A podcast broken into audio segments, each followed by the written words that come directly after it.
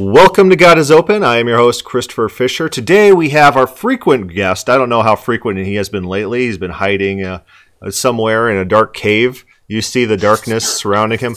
Our frequent guest, Joseph Sabo, is uh, here to join us to talk about prophecy, fulfillment, boundaries, and uh, counterfactuals. What if prophecies didn't come true? How would how do Christians handle prophecy in general? Uh, Sabo, would you like uh, to say a few intro words? I'm going to put you on the spot here. You do this every time. I do this the whole, every time. Whole, the it's whole weird. Intro yeah, the whole intro you're talking. I'm trying to think of something clever to say, and per usual, I got nothing. So well, what the audience doesn't know is before we started this, you fed me all my clever intro lines, and so um, I, I, commandeered them for myself. I took them and then I used them all, and now you're just out of the clever intro lines. Soaking up all the talent, yeah, like a typical yeah. producer. Like William Shatner, that's uh, he was known for that on Star Wars. Like he would take all the best lines, and everyone hated him, which is lampooned in the great movie uh, Galaxy Quest. That movie is incredible. That's an amazing movie. I love it. Yeah, it does not get a, the attention it deserves. It's probably one of the best sci-fi movies. Definitely one of the best comedies. Definitely the best comedy sci-fi movie. And who's the guy sure. that plays uh, Guy? Is Sam Sam Raimi? Is Sam. It? It's Sam Rockwell, isn't it? Rockwell. Okay, and uh, he was just uh, in a movie I just in, watched. Go did you watch? Jo- did you watch Jojo Rabbit? I, d- I did watch Jojo Rabbit. Ah, how I, good is it? I, I, I absolutely love it. And if uh, Joker hadn't come out this year, it would be the best movie of the year. You think Joker's better than Jojo Rabbit? I, I think for long term oh, meaning and commentary, social commentary, I, I think it will have longer lasting social and uh, writing value. But Jojo Rabbit's amazing. Uh, the film, the style of the film, just absolutely stunning. I keep I keep coming back to scenes and rewatching those scenes. Just just how marvelously it's crafted, the character development, uh, the people growing and learning. It's a really a coming of age story for a 10 year old boy, which you could, you and I probably could identify with, uh, you know, being a little boy and having little boy thoughts and then growing up and learning about the world. Just uh, absolutely amazing story. Oh, for sure. I, I, I agree with you. Joker is probably, I mean, not probably, it will definitely have a much bigger reach than Jojo Rabbit. Jojo Rabbit's kind of niche, I think. Like maybe it's not for everyone. I don't know. A ten year old boy with a comedian, comedic Hitler as an imaginary best friend giving him terrible advice is probably not probably not for everyone. Oh. Um, but if you like Wes Anderson movies, um, that's kind of what it, the style struck me as like Wes Anderson in 1940s Germany. It was pretty interesting. I loved it though. There's so many great scenes, so funny. Um, masterpiece. And and uh, yeah. that fat lady, Re- Rebel Wilson. Yes. Um, I absolutely hate her as an actress, and everything she is is just just terrible. But she actually does a really good job in this movie, and uh, her character expressions. She she's actually. Uh, maybe underneath everything, and that's a lot of stuff to get underneath. Maybe she's a talented actress after all. Nah, she only said like eight lines in the entire movie, but they're all gems. I think it's one of those things like everything she did was quality, so she just kind of shined. But yeah. uh, Sam Rockwell was phenomenal, and oh, like that man. that whole um, sort of undercover homosexual tension with the the guy that was serving under him, and like you don't even really notice it until about halfway through the movie, and he walks in like the guy's on his knees and he's feeding him cake or something, and you're like, what's like going on here? Pudding. Like like in uh, high school, like like that's like the gayest thing you could think of is like two men feeding each other pudding in right? Nazi uniforms. Well, yeah, Nazi uniforms or cowboy right. uniforms. Uh, they, they, I think they made a movie about cowboy uniforms. so, yeah, oh, but just just a fantastic movie, but not not quite to do with anything we're talking about tonight. But uh, no, everyone go see Jojo Rabbit immediately, though. It's absolutely awesome. everyone. Oh, it's, it's so good. I'm going to show my kids. Oh, so, for sure. For sure. Okay, but today we're talking about prophecy fulfillment. Christians, it seems to me like um, they they're really big into prophecy. They'll they'll say this many prophecies in the Bible were fulfilled. And uh, I had a youth pastor once when I was in college, and he had this big list of 300 prophecies that are fulfilled uh, in the coming of Jesus from the Old Testament. And uh, you you start going through them, and some of them, you know, you go one by one. Uh, some of them seem kind of a stretch. So it kind of Christianity has taught me uh, throughout my time here on earth that they will accept almost anything as prophecy fulfillment and and on top of that almost anything as prophecy. So sometimes you turn back to the old testament references and it doesn't really look like a prophecy but if the new testament says something like it's this is fulfilled in this they'll say oh that was a prophecy and they'll count it towards their prophecy fulfillment. So what we're going to try to do is uh, intellectually look at the boundaries of what christianity would consider a fulfilled prophecy. I think the best way to do this is to turn to the prophecy of Tyre. It's a famous prophecy. Atheists turn to it a lot to show a failed prophecy, and Christians have have in the, in their time uh, built a defense against this claim that the prophecy against Tyre or Tyre, however you want to say it. Uh, I, have been told Tyre is the right pronunciation, but uh, the prophecy against Tyre, Christians will claim is a fulfilled prophecy. Have you ever encountered these individuals? I mean, like literally everyone. I imagine. Literally um, everyone. Yeah. And so um, uh, it, it's interesting. So the prophecy of Tyre or Tyre is in Ezekiel uh, 26, and it came to pass that in the eleventh year, on the first day that the word of the Lord came to me, said, "Son of man, because Tyre." Has said against Jerusalem, Ah, she is broken. And who is the gateway of the peoples? Now she is turned over to me. I shall be filled. She is laid waste. Therefore, thus says the Lord God Behold, I am against you, O Tyre, and will cause many nations. This is this is a key phrase that people point to. I will cause many nations to come up against you, as the sea causes its waves to come up. And so keep that phrase in mind too, because uh, I, I like to point to that. Uh, and they shall destroy the walls of Tyre and break down her towers. I will also scrape her dust from her, make her like the top of a rock. Okay, so they're going to make her like a top of a rock. It shall be a place for spreading nets in the midst of the sea, for I have spoken, says the Lord God. It shall become plunder for nations, her daughters and all everyone in them. It gets killed in verse 6. For thus says the Lord, Behold, I will bring against Tyre from the north Nebuchadnezzar, king of Babylon, king of kings, with horses, with chariots, with horsemen, and an army with many people. He will slay with the sword, he'll kill your daughters, he'll destroy your walls. Scrolling down, his hooves, the hooves of his horses will trample all the streets. He'll slay your people by the sword, and uh, all, all the strong pillars are going to come to the de- ground. He says here, I'll put an end to your songs, uh, the sounds of your harps, they're, they're all going to go. I'll make you like the top of a rock. This is recounting that before. You shall be a place for spreading nets, and you shall never be rebuilt. I, I could pull up a map of Tyre. It exists today. We could look at it on Google Maps. And so, um, did, did, did this happen? So, first of all, what, what, what are your thoughts on the prophecy of Tyre? Did, did it happen? No. No. Okay. So uh, Christians will say something like, uh, you know, the prophecy of Tyre did happen. And uh, even though it talks about King Nebuchadnezzar taking Tyre, destroying it, uh, doing all these things, making it like a top of a rock, what it says over here in uh, this verse, it says, verse 3 I will cause many nations. See, see, they, they, they say, see, Nebuchadnezzar is one nation. And so then you have to add on top of that, there was a time where Egypt tried to take her Tyre. And uh, uh, like 200 years later, that happened. And then 250 years later, Alexander the Great came up and uh, took the island, the island of Tyre, because Tyre is an island and then a mainland. And King Nebuchadnezzar probably broke through the mainland, but it's really hard to, to siege an island. And Alexander the Great, what he did is he, he, he took pieces of their walls and he filled in the water in order to get, gain uh, land access to their island city. And so. I mean, he was a brilliant general. I mean, that's just that's kind of incredible thing for the time. As a side note. Yeah, um, it, Alexander the Great, a great strategist, a very brave guy. He would he would lead his men into battle at the front lines. Like usually, like kings, you know, you don't want your king dead, so they usually don't jump over the wall first and then force all their bodyguards to jump in afterwards. But Alexander the Great, he was he was I, maybe he just gets a huge rush out of battle. He was a brilliant military strategician, and he he was the one to eventually take Tyre. Plus, so, it looks like Colin Farrell, I think, doesn't he? Yeah, maybe. I don't know. From so that Alexander movie. The thing that gets me about this prophecy is Christians in general, and this is going to be.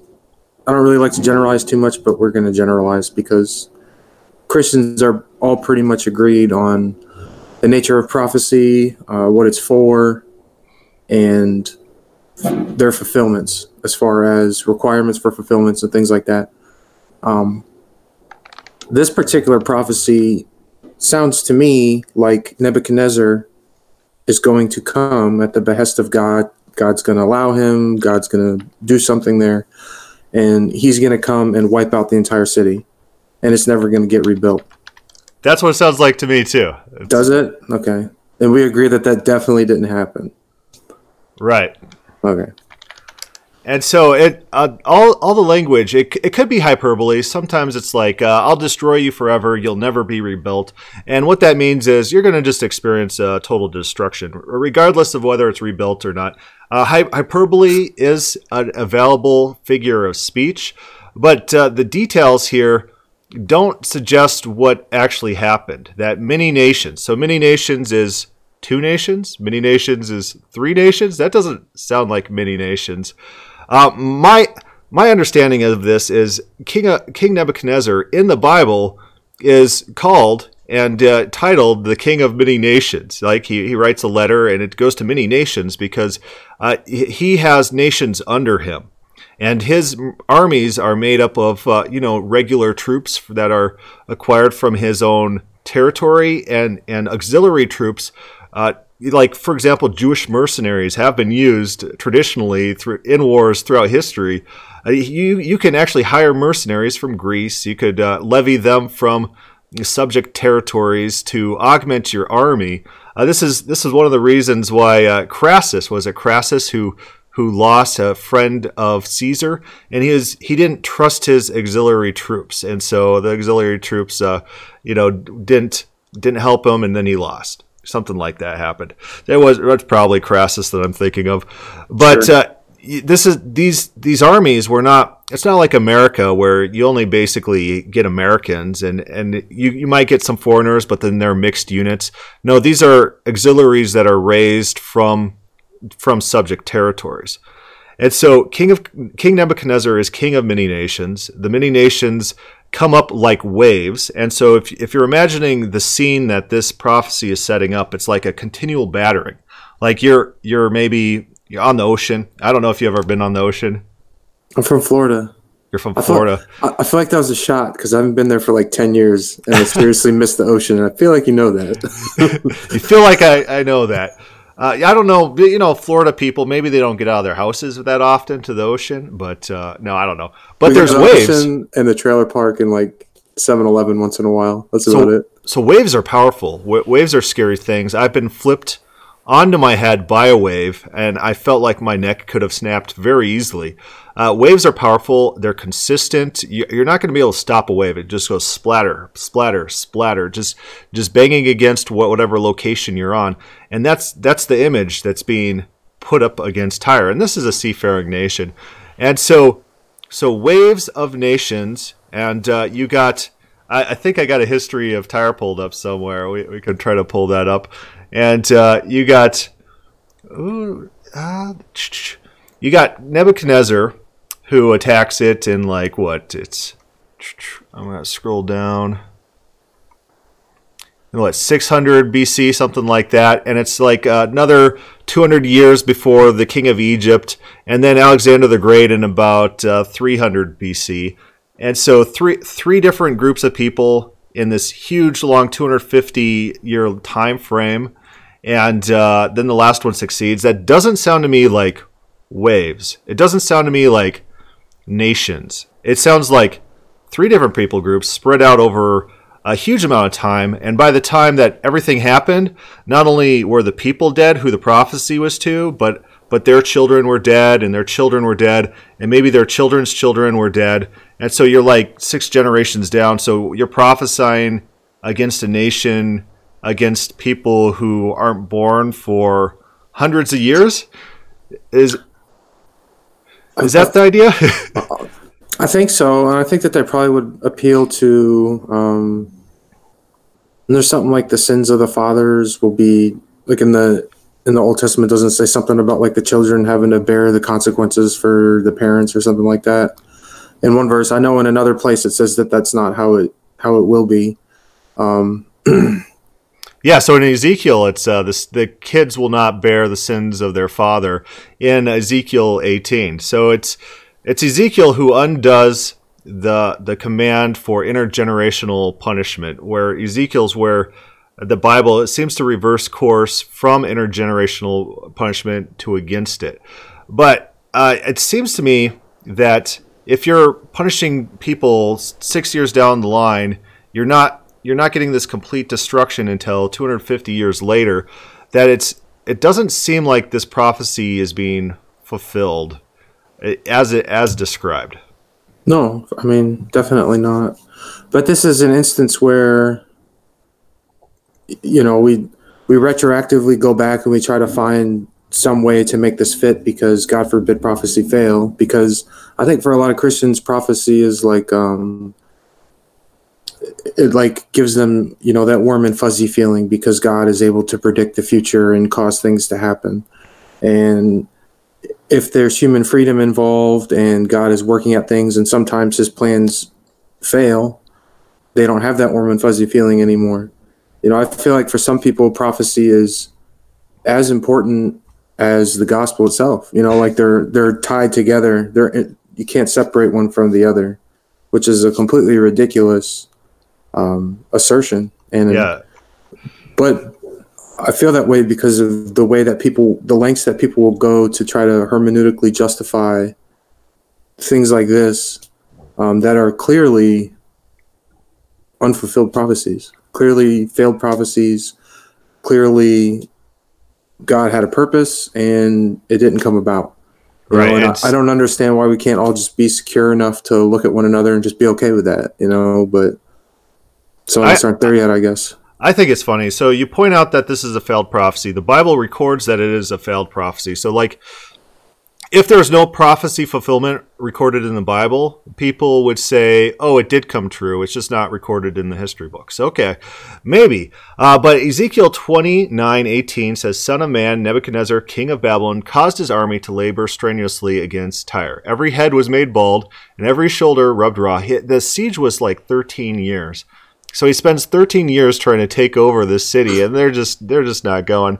Uh, yet neither he nor his army received wages on Tyre. That doesn't sound like the plunder that was described earlier for the labor which they expended on it. Therefore, thus says the Lord. So therefore, seems like there's a connection between what's happening next and the failure for Nebuchadnezzar to take Tyre.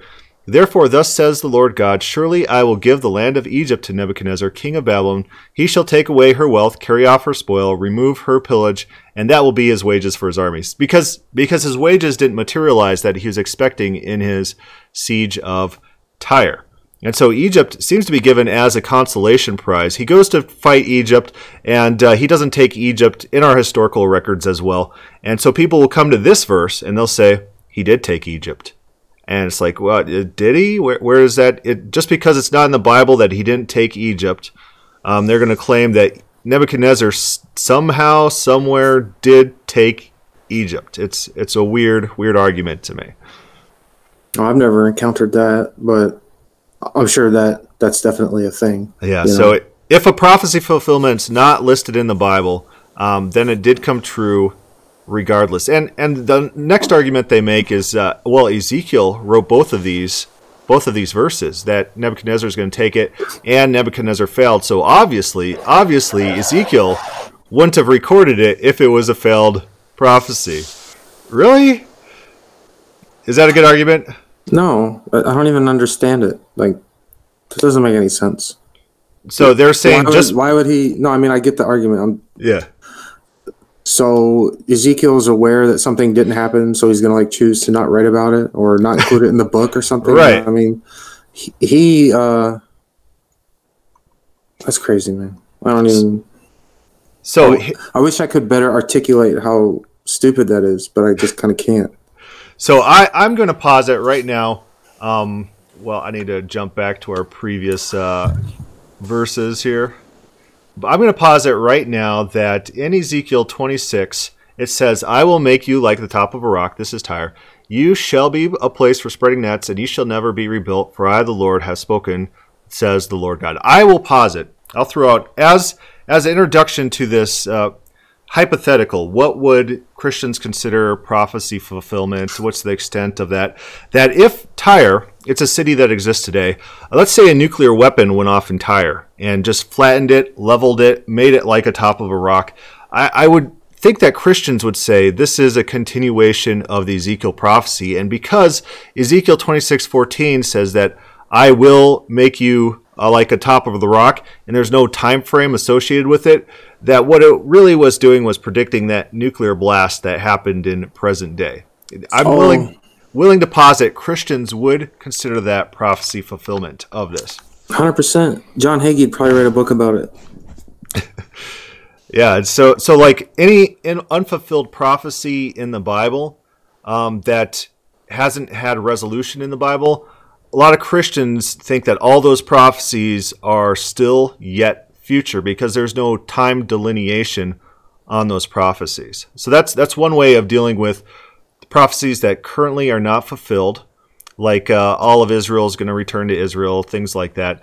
Uh, prophecies that are not fulfilled. The the, the a diaspora, those those people who are in captivity from you know you had Israel and Judah, and then Israel was taken on um, the Assyrian captivity, and then the Babylonian captivity happened to Judah, and the Assyrian captivity Jews were supposed to come home at some point. They really don't exist today, and so a lot of people when they're dealing with the book of Revelation and the different tribes, they they count they think that it's going to be fulfilled in a future time where these descendants, wherever they might be, are going to be regathered per the different tribes from the Assyrian captivity, and that will be future fulfillment of the Syrian captivity prophecy. Yeah. I mean, they do that with everything in Revelation, though. You know, I mean, that's probably one of the most misunderstood books in the Bible, as far as my opinion. I mean, I don't really see any of that future maybe like the last two chapters if we don't want to just read it as um, all poetic or apocalyptic literature, you know.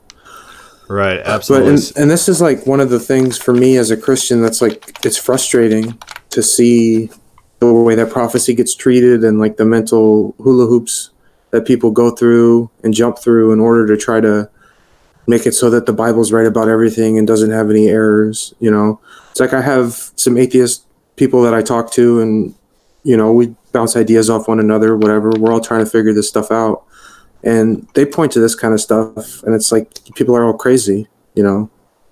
Yeah, abs- absolutely. and I don't blame them for it. You know, it's like, yeah, you're absolutely right. It's like even you just kind of explaining that to me, you know, like it's not even what you think, but it's just so ridiculous, you know, that people will do those kinds of things and jump through those kind of hoops and those gymnastics in order to I don't know, preserve what their perceived opinion of what the Bible should be is. It's like why can't we just let it be what it is, you know? I don't know. All right. So let's let's take so so we we all, we just looked at the prophecy of Tyre and Christians think that this this is fulfilled uh, many nations are going to come against Tyre and utterly destroy it. It's fulfilled over a course of 250 years using three different uh, nations. Two, two really by the historical records. There's, there's something I can't source uh, the attack by Egypt. I don't know if Egypt ever really conquered Tyre, but uh, they count three nations over 250 years as affirming this prophecy, which which tells me in my mind that their latitude for prophecy fulfillment is pretty wide. There, there's a wide wide net that uh, w- could work in prophecy fulfillment. So let's say, for example, there's a prophecy that uh, Bethlehem will be will be the birth of uh, Jesus. So I think uh, I think we're looking at Micah. Uh, Micah, I think it's a five two. But thou Bethlehem Ephratah, though you be little among the thousands of Judah, yet out of thee shall come forth unto me, that is to ru- be ruler of Israel, whose goings forth has been from old, from everlasting. So there's there's a prophecy that Bethlehem will spawn maybe a ruler in Israel, and so I was hypothesizing to you earlier that Uh, you know, there there's a software company called Bethesda, and that's that's a famous maybe uh, maybe city that's in Israel. And so let's let's say there was a software company called Bethlehem, and maybe one of their employees had a baby who turned out to be uh, like Jesus, something like that. And and if that were the case, if if that was recorded and placed in the Bible, Christians would say it did come out of Bethlehem because the company's name was Bethlehem and the prophecy was to Bethlehem. Even though the original citation seems to be directed at the city, just in name only, uh, Bethlehem, they would consider that as prophecy fulfillment. What what if that was recorded in the Bible? Would would Christians accept that as the prophecy fulfillment? I think so. I think even if like if the mother's last name in some other language transliterated into something close to Bethlehem and had the child, and they were pretty sure like this child's the Messiah or a ruler or whatever, like they would go that far in order to try to get it fulfilled. You know, uh, I th- there I is they... no there is no there is no unfulfilled prophecy in yeah, the Bible so, according to most Christians. You know what we, I mean? We actually have an example of that happening, right? Isaiah seven fourteen, and it says this. Uh, Therefore, the Lord Himself will give you a sign. Behold, a virgin shall conceive and bear a son, and shall call his name Emmanuel. What's Jesus' name? Jesus. it, it is Jesus. It, it, it's not Emmanuel, uh, but not. but because Emmanuel means God with us, um, Jesus is Jesus being Emmanuel is fulfilled in some sort of spiritual sense, even though technically speaking, uh, he wasn't named Emmanuel. His name Jesus, which is Joshua, by the way. It's it's Yeshua. yeah. Yep, Joshua. And so he's not named Emmanuel, but this prophecy gets counted as fulfilled. Um, not not within the Bible. In the Bible, they're looking more for parallels, as we've we've previously discussed. But Christians are looking for prophecy fulfillment. So this prophecy fulfillment occurs through Jesus, uh, not through his name, but through his spiritual position, I guess. Uh, wasn't this like actually fulfilled though in Isaiah somewhere? Wasn't like the child?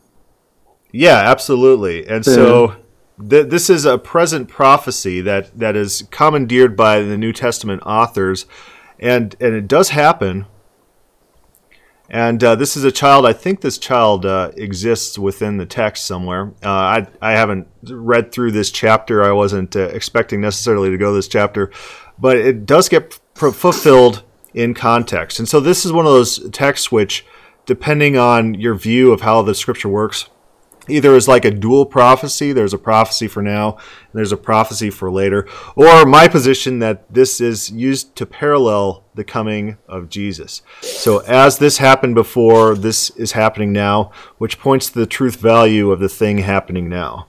Yeah like we had that one episode where we talked about the nature of prophecy and how the new testament writers will take your mind back to something to try to draw out a concept you know and when this gets used in the new testament i think what is it the angel in luke or something like that is talking to mary? Um, I, I, feel like that's what's going on because this child was a sign from yahweh. Yes. Uh, if i remember correctly it was um, either peace or war or something like that was going to be happening as long as the child lived. I, I can't remember exactly. Um, but i think that the author in the new testament was just going back to this particular prophecy uh, to showcase and, and bring your mind to to the point where uh, the birth of Yeshua is a sign from from Yahweh also. Right. You know, the coming of the kingdom, he's God's Messiah, so on and so forth. Wasn't it's not a checklist, you know, like we talked about before. And another thing is, uh, oh, that's all I got, I guess. yeah, it, it is interesting. So the prophecy in Isaiah is to the king so that the king can know something in real time. This is a child that the king could walk up to and shake the hand of the child, or else the prophecy doesn't really mean anything. It's it's not it, it serves no value if the prophecy isn't fulfilled till like a thousand years later, something like that. It's it's to a king at a specific time for a specific purpose, but it it's used for Jesus, and Jesus is not named Emmanuel. Maybe in spirit, and maybe in spirit, it's uh, God is with us, but his name was Jesus. And so, so Christians are willing to accept that as prophecy fulfillment. So let's talk really quickly about Acts. Acts is pointed to as uh, I, I got them bookmarked. Acts is pointed to as uh, an example of God fulfilling His plans, His what He wants to accomplish, something that uh, you know He's predestined with foreknowledge. And this is in a speech, and I think this is uh, Peter speaking right here. He says, Men of Israel, hear these words Jesus of Nazareth, a man attested by God to you by miracles, wonders, and signs which God did through him in your midst, as you yourselves know. Him being delivered by the determined purpose and foreknowledge of God, you have taken by lawless hands, have crucified, and put to death. And so, a lot of, uh, for example, a Calvinist came onto the God is Open website and he said, he posted these verses and he said, See, the crucifixion of Jesus was foreknown before the creation of the universe, uh, time eternal, you know, these things, all the details, everything that everyone has done, all you know, like the Roman soldiers with the nails, like every every single he, he didn't he didn't talk about this type of detail, but he, he expressed his opinion that every single event in connection with this uh, was was prophesied and foreknown. It's got those trigger words in there, man. It says determined. It says foreknowledge. Don't those words mean from time eternal, always, forever, before creation? Yeah, yeah. This is I why mean, it's not like someone like you can determine to do anything. That's definitely a a God thing. You know, it's not like you can have foreknowledge of anything, Christopher Fisher. That's definitely a God thing. Yeah. So let's talk about minimum minimum fulfillment of the meaning of these verses. And so he says, Him, this is Jesus, being delivered by the determined purpose and foreknowledge of God. Let's just assume uh, foreknowledge just means you know something before it happens. You know, that's that's typically how people take that. And uh, determined purpose, maybe there's a determination placed somewhere in here. So we'll just assume those meanings on those words. Um, what would fulfill this sentence or, or make this sentence true? Uh, what is what is the scope of what we're looking at here? Like, so if Yahweh allowed Christ to be crucified because it was part of his plan and knew that that was going to happen at some point before it did. Right. Uh, so, yeah. So eh, we have to figure out what delivered means. So does delivered does that include the crucifixion? This guy who who came to the site, he thought that it included the crucifixion. Well, delivered just means like a handing over maybe. Sure. And so was does that, is this in reference to the handing over in the Garden of Gethsemane? It could be. It could be a reference to just Yeshua being the Messiah in general, I suppose, you know, as in maybe Christ is here to fulfill the kingdom and inaugurate the kingdom for Yahweh. It could be. And it could be like a reference to his birth, right? Sure. Could be a reference to his birth. Could be a reference to Gethsemane. Could be a reference to either of those. Oh, almost anything. And so uh, a, a, Christian would consider uh, any of those things that we've already thrown out as fulfillment of this if pressed, because we've already shown the extent of what's acceptable in Christianity for prophecy fulfillment. It, it could be so it's it's past tense. So apparently this was fulfilled in the past. So there has to be some past event that somewhat similarly meets these requirements. There's a delivery, and there's a purpose, and there's a foreknowledge. So if God found out something like two minutes before it happens, and then determined something one minute before it happens, that would technically fulfill this verse fully. Te- technically speaking. Yeah, and there's nothing. I mean, that's fine. There's nothing wrong with that. You know, it doesn't have to be from time eternal. Just literally has to know that it's going to happen before it happens and allow it to happen, or you know, it be part of his plan or something like that. Yeah, I'm not even saying that that's the most reasonable take to take on it, but it's just a possible, acceptable in Christianity take on this verse. And so this guy that we were interacting with, he eventually got kicked from the group because you know the Jews, uh, the same word is used for the Jews for knowing Paul, and we said, uh, when when was that? Uh, time delineate that. When did those Jews foreknow Paul? Was it from time eternal? Is, is that in the word? And the guy wouldn't answer. He, he wanted that specific meaning for this one proof text without applying a consistent meaning elsewhere. So, him being delivered by the determined purpose and foreknowledge of God, you have taken by lawless hands, have crucified, and put to death. So, it doesn't really necessarily link the crucifixion, being taken by lawless hands, and being put to death, uh, you don't necessarily have to link that to the purpose. Was the purpose to take him by lawless hands, crucify him, and put him to death? Was the foreknowledge to take him by lawless hands, crucify him, and put him to death? I, I don't see the link there. It seems to be in reference to probably the arresting, the the maybe the handing over and then they did something wrong that they shouldn't have done. They shouldn't have shouldn't have killed Jesus. This is a criticism against them. Yeah, for sure. I mean, I got nothing. you got nothing. I got nothing right there. so let's talk uh, next about. Uh, we we talked a little bit about Bethlehem and how uh, you know, Christians would probably accept almost anything for that prophecy interpretation. Let's talk a little bit about the implications that has for not only open theists, but individuals trying to use prophecy against open theism. And I like to, I, I talked to you earlier, uh, I'd like to always point to John the Baptist and his interaction with the Pharisees as a good example of God's innovation in getting prophecy fulfilled. He, the Pharisees come to him and he says, "Who have, has warned you of the wrath to come? Uh, repent." He says, "Do not say that we have Abraham as our father, because I tell you this: that God could raise new children of Abraham from these rocks. Because there's a promise. There's a promise to Israel that." Uh, God has this eternal promise to the children of Abraham to make them a great and mighty nation, make them greater than the stars, make them a priest nation.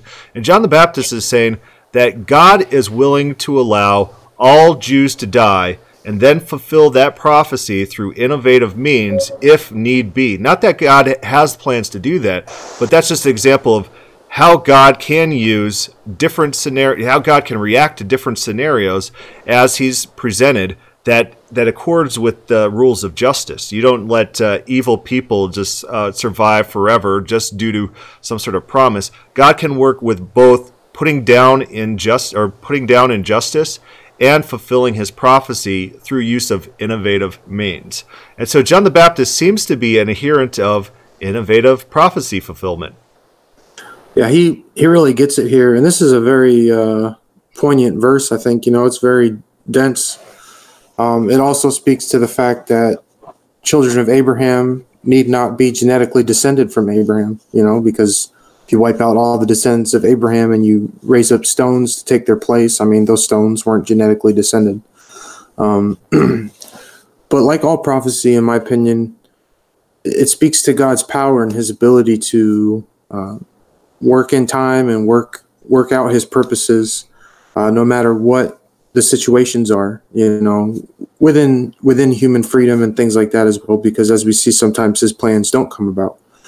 Um, so he really gets it there.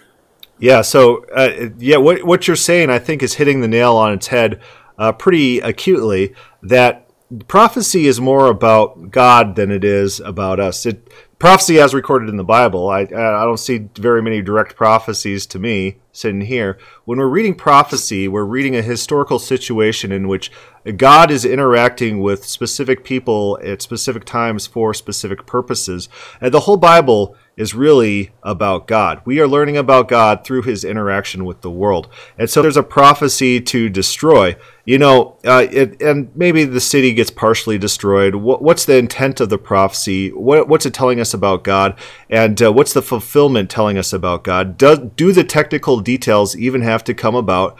come true. Uh, you know, just like Tyre is going to be leveled like a rock. Never happens. Uh, the details might not come true. There's never these horses that trample through the streets. King Nebuchadnezzar's horses never never take Tyre. They don't get the wages that that are promised to them. Uh, the the details don't really have to come true. They you just have to use the prophecy as a pointer to God and God's character and see how he's working and how he fulfills those prophecies, right? Fully.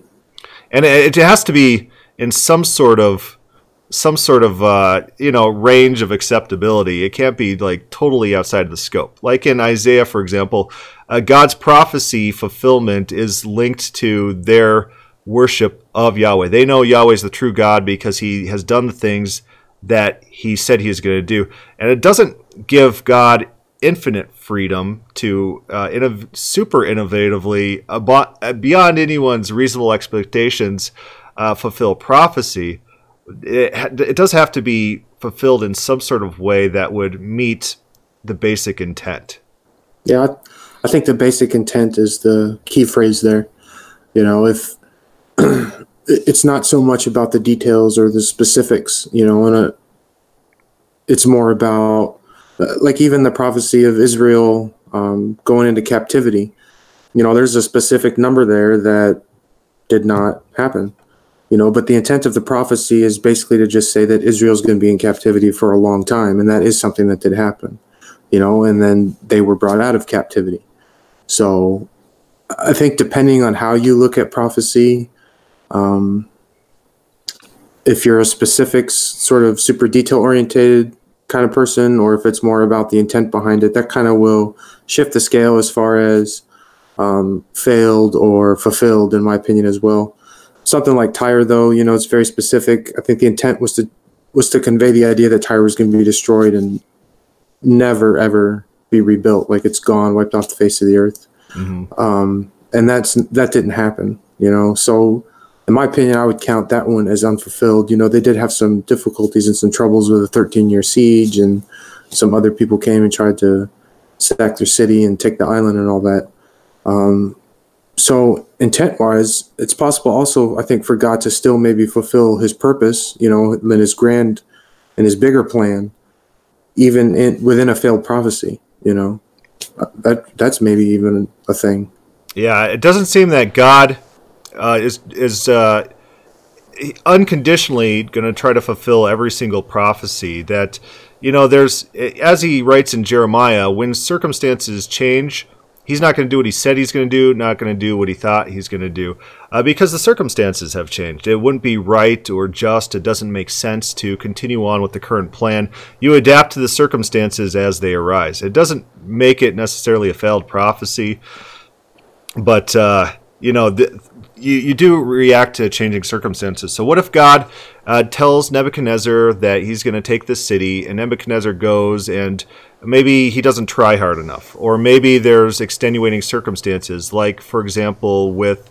is it the, the Moabites who have that counterinsurgency against Israel which thwarts God's promise that they are going to take the whole land. He says, You're going to take all their cities, you're going to fell all their trees, you're going to have all their stuff. And then the king takes his son, he sacrifices his son on the side of the wall, burns him as a burnt offering to their own God, and then their people have this rush of morale. It's, it's almost like divine warfare. Maybe they're supernaturally enabled by, by their deities and they rush out, and Israel loses heart, and Israel retreats. And so the failure is, uh, even though God prophesied that they're going to take all these cities, the cities weren't taken, and in, that's in part due to Israel's morale. They lost faith, they lost morale, and they retreated from something that God had promised. They were they were on the path.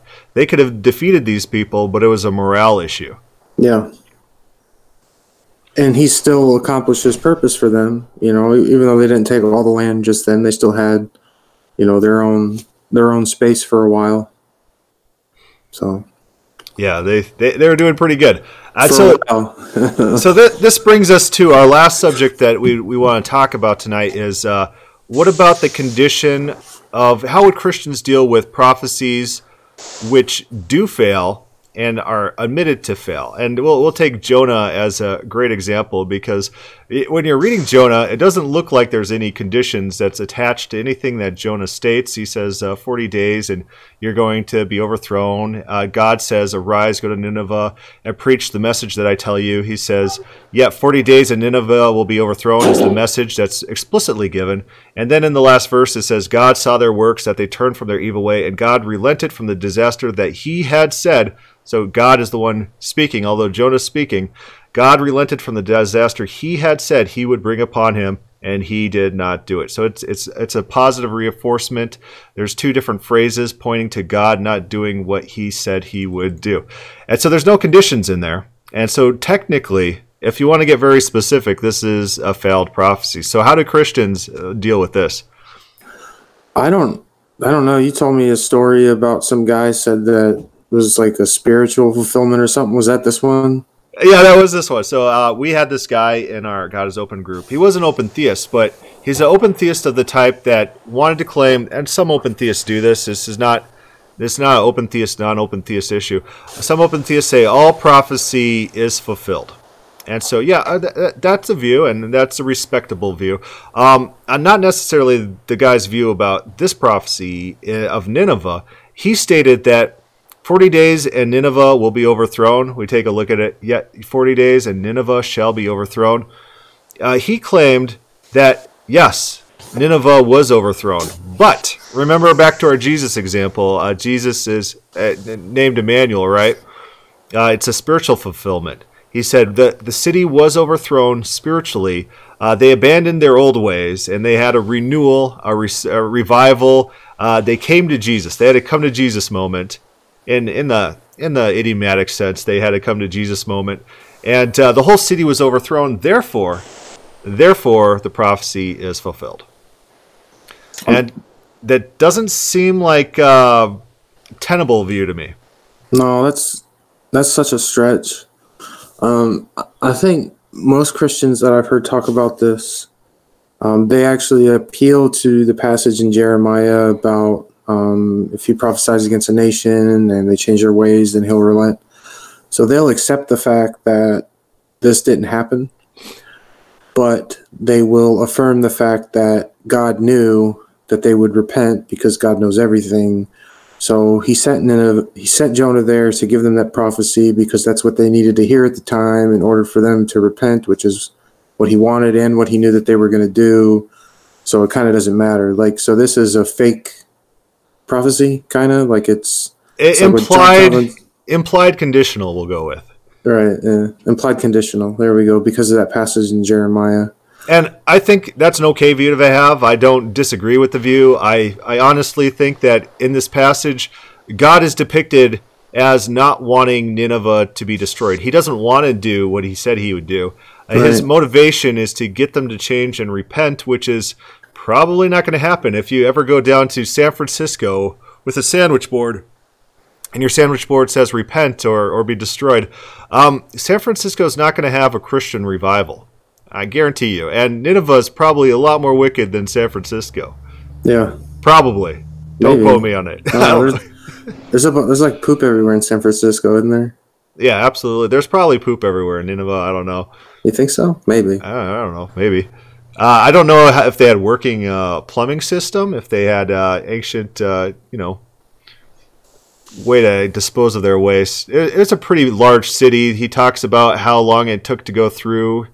Uh, it's it's it's a pretty big city. It says, "Now Nineveh was exceedingly great city, a three day journey in extent." Which that seems absolutely huge to me. A three day walk through a city. Three day walk through a city. Is that like Minneapolis? It's probably bigger Minneapolis, huh? Yeah, maybe, maybe. And uh, so it's a pretty big city. But anyways, uh, let's take what we talked about here and apply it to something that did come true. A lot of people come to open theists and they say, "What about Peter's three denials? Uh, Peter denied Jesus three times. How can Jesus know that?" Uh, so we're going to deal with a hypothetical counterfactual that that did not happen. Peter did not deny Jesus three times. Maybe he denies him once. Maybe he denies him zero times. Uh, we could deal with the counterfactual. Maybe he denied him four times. Okay, so how about let's go with zero? Uh, Peter denies Jesus zero times, and that's put in the Bible hypothetically. How would Christians deal with that? How would Christians deal with that? Hmm. They would probably not count it as a prophecy because it didn't happen, would be my guess you know, looking back at Jesus' words, um, with no record of him denying him three times, they would probably say that I don't know, it was hyperbole or maybe it was a situation like they say about Nineveh, Nineveh, where Jesus said something to him that he needed to hear in order to bring some other outcome. I mean, I don't know. Yeah, that's actually a good point. So if there's nothing in the Bible about P- Peter's denials, it's just not recorded his response. They would either say, well, it wasn't a real prophecy, or it was secretly fulfilled, but the scripture doesn't record it.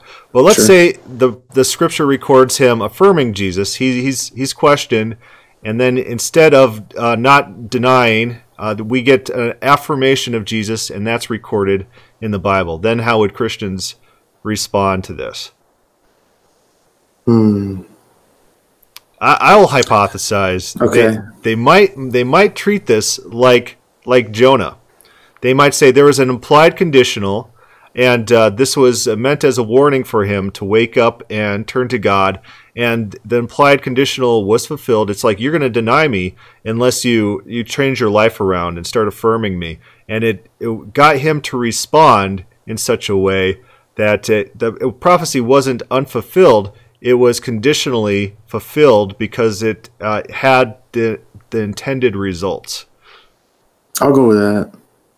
That seems to be how Christians might deal with it. So let's say there's only one recorded instance of his denials. He, he denies Jesus only one time, and then maybe he affirms Jesus, or maybe there's no other recorded instance. Um, Probably hyperbole, I guess. I don't know. I mean, it could be hyperbole. Yeah. They, they might actually do that. They might be like, well, his one denial had the strength of three. It had the strength of three, right? It yeah. counted as three against him or something. Well, he, he said it. Uh, he thought it. He thought it. Oh, and, and, and then, then, they wrote he, it down, maybe. And then they wrote it down. there it is. It's like uh, it's kind of it's almost like Nostradamus's writings. Have you ever read any of those or heard how people try to like turn him into some great sage that predicted all these huge future world changing events and such. Yeah, I, I, I, made a meme about that uh, because it's it's really funny. I watched like a History Channel thing on Nostradamus once, and uh, it seems to me like absolute nonsense. He just wrote about wrote a bunch of vague phrases, and oh then everyone. Gosh. Everyone's treating him like he predicted World War II. He said something about a line, and there were there were people hiding in the city during these raids of Germany that when Germany was bombing England, and so he he was referring to uh, the underground line that people were hiding in or something like that. It's crazy, man, the way that people go back and try to do that kind of stuff. Like I remember after 9/11 there was that one thing that he said that like between the two rivers, a city of York or something like that and it talked about like uh I don't know, a, a bird or two birds or something ridiculous and everyone was like, "Oh, look at this! Nostradamus predicted 9/11." It's like I hear I hear people doing that stuff, and sometimes when I hear Christians talk about prophecy, it's like that's all that's going through my head. Is it's like the same thing, you know? It's crazy, man. Yeah, it's pretty funny. It, it's uh, it, it it seems like they just really want to believe that uh, these people have predictive powers over things, and they're, they're going to go through great lengths to affirm what they want to believe. Because wouldn't it be cool if there was some old guy in some ancient time who was able to foresee World War II? Wouldn't right. it be cool if it was predicted from thousands of like some some Christians will do that with the Bible? They'll say we ran the numbers and uh, the numbers predicted 9/11 because have you looked at this prophecy and this prophecy? And uh, you're probably familiar with this. Anytime something happens in the Middle East, it's it's a prophecy it's, fulfillment, right? It's always, dude. Every time something happens in the Middle East, prophecies getting fulfilled. Like so many prophecies being fulfilled every day, all day, every day. It's. I just like I don't know, man. I'm kind of sick of it, to be honest with you. You know, like it it makes me feel ashamed in some ways. You know, almost for my beliefs because like I'm associated with these people. uh, so I can't, I can't find the meme I made, but it was a picture of Nostradamus and said, uh, "See, my prophecy was fulfilled. Uh, a vaguely similar event happened sometime in the future, or something like that." And that's pretty good. So, uh, so what this is telling me so far is, you know, the the arguments against open theism that invoke prophecy are not good arguments, uh, primarily because Christians are able to explain away any type of uh, prophecy non fulfillment, in addition to being able to mentally justify almost any type of prophecy fulfillment. So prophecy has so much flexibility uh, in either succeeding or failing that it makes predictions of the future almost useless, right? Yeah, I was thinking that it's pretty much useless then. You know, there's no fail conditions and you get all the win conditions, so just, now, just you're stacking the deck for yourself pretty now, much. Now, personally, I, I, I don't I don't adhere to that. I don't think prophecy has unlimited fulfillment, and I believe there are win conditions and fail conditions. Like, for example, we talked about the prophecy of Tyre, which I believe is a failed prophecy. I don't think it hit the win conditions.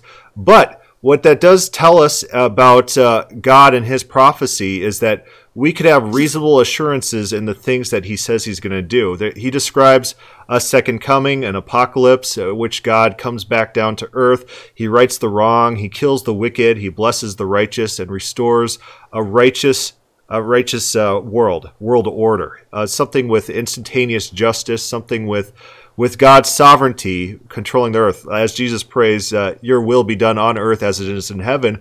His prayer was for God to right the wrongs on earth and impose a divine rule on earth. And so, those types of prophecies, I think we could have faith in. I don't think we have to, like some people, even there, there's preterists. I don't know if you've ever heard of people who are preterists. I used to be a preterist. You used to be a preterist, and they they thought prophecy must be fulfilled in all circumstances as as the prophecy is written. So so therefore, when we look at all the prophecies of the second coming, they're all written for people living in the time of Jesus. That uh, you're not going to go through all the cities of Israel before this end time comes.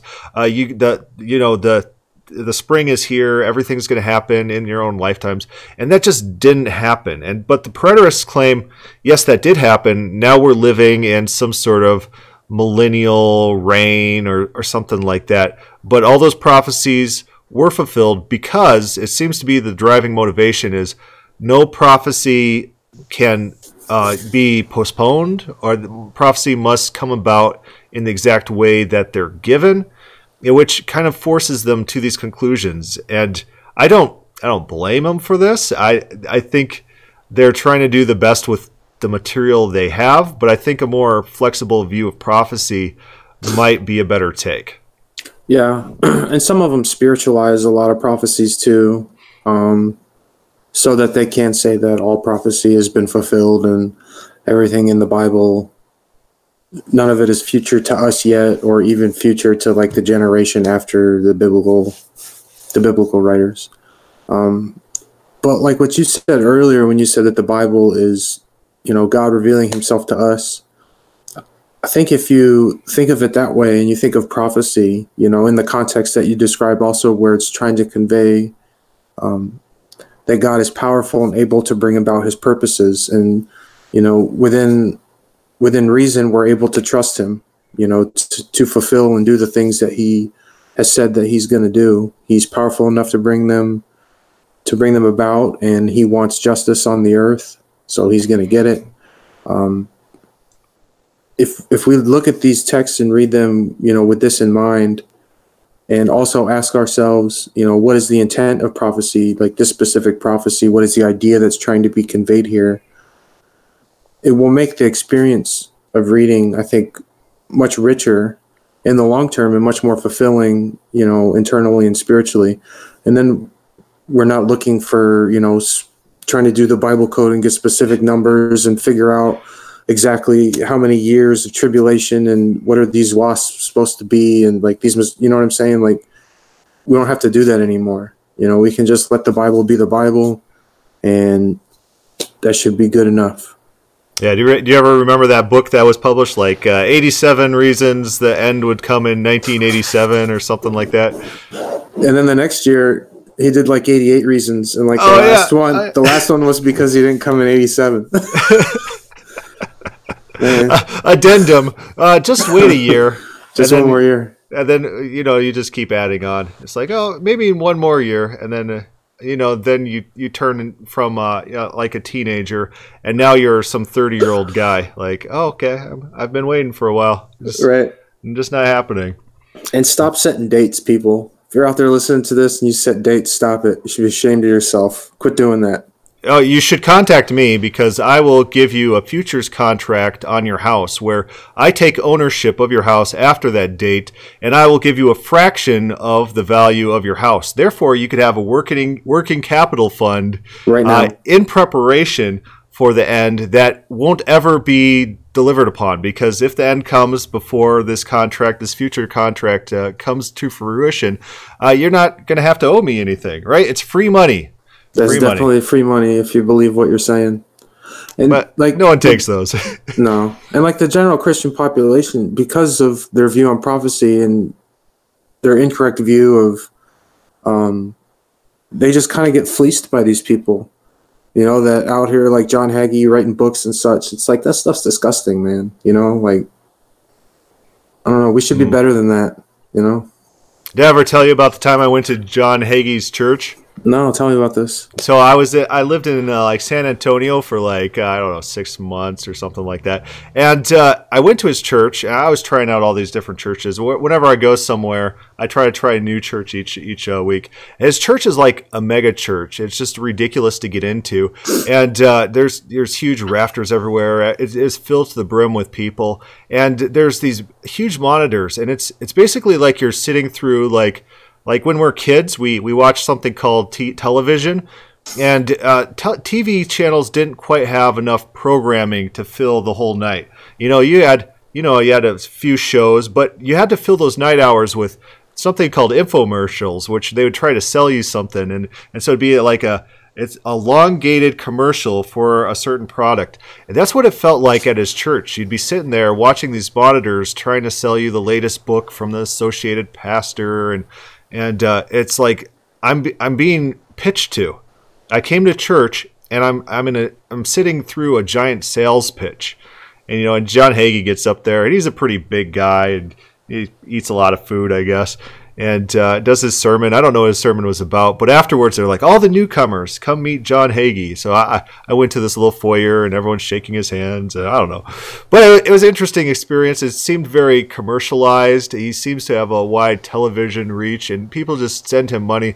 He probably has too much money for what he's doing. Oh, he for sure has too much money for what he's doing. You know, it's just a business. It's a business, you know, and he's capitalizing on the ignorance of Christians that more than likely are just looking for answers. You know, so shame on him. If I ever see him, I'll probably get another felony. To be honest with you, maybe you should edit that out. I don't know. It's just like people like him just really piss me off, man. You know. Well, it could be felony exposure. No, I don't know. Oh, he should be. He should be so lucky. he should be so lucky. Write a book about that. Yeah, that's funny. So I, my experience in Minnesota. yeah. So prophecy. In, in conclusion, I guess we're going to wrap up here. We've we've been going about an hour, so we'll, we'll kind of wrap up. Prophecy is not a very good argument against open theism, coming from people who are willing to accept almost any condition as a win, uh, whether it's a it's a prophecy fulfillment or a prophecy failure. They're going to any anything that happens is going to fit their theology without them internally questioning the validity of that prophecy. So when when your view of prophecy is so flexible to allow anything to happen as prophecy fulfillment or non-fulfillment and be consistent with your theology, it's not a good argument to use against others. No, it is not. so I I believe prophecy has limitations. I believe there are failed prophecies and I believe prophecy is meaningful and can tell us something of value. And so that's that that is my position.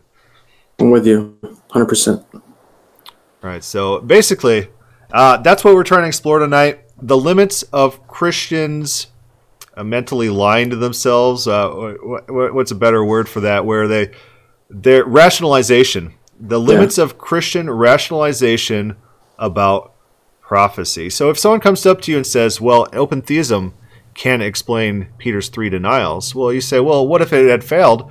Uh, it'd be just a conditional prophecy. So if the fail condition is a win condition for my theology, it's it's it's not a it's not something that threatens what I believe. Uh, Peter's failure uh, to affirm Christ, uh, if if he would have affirmed Christ, that would be a win condition. That would be a conditional win. And the prophecy doesn't as matter as much as the people.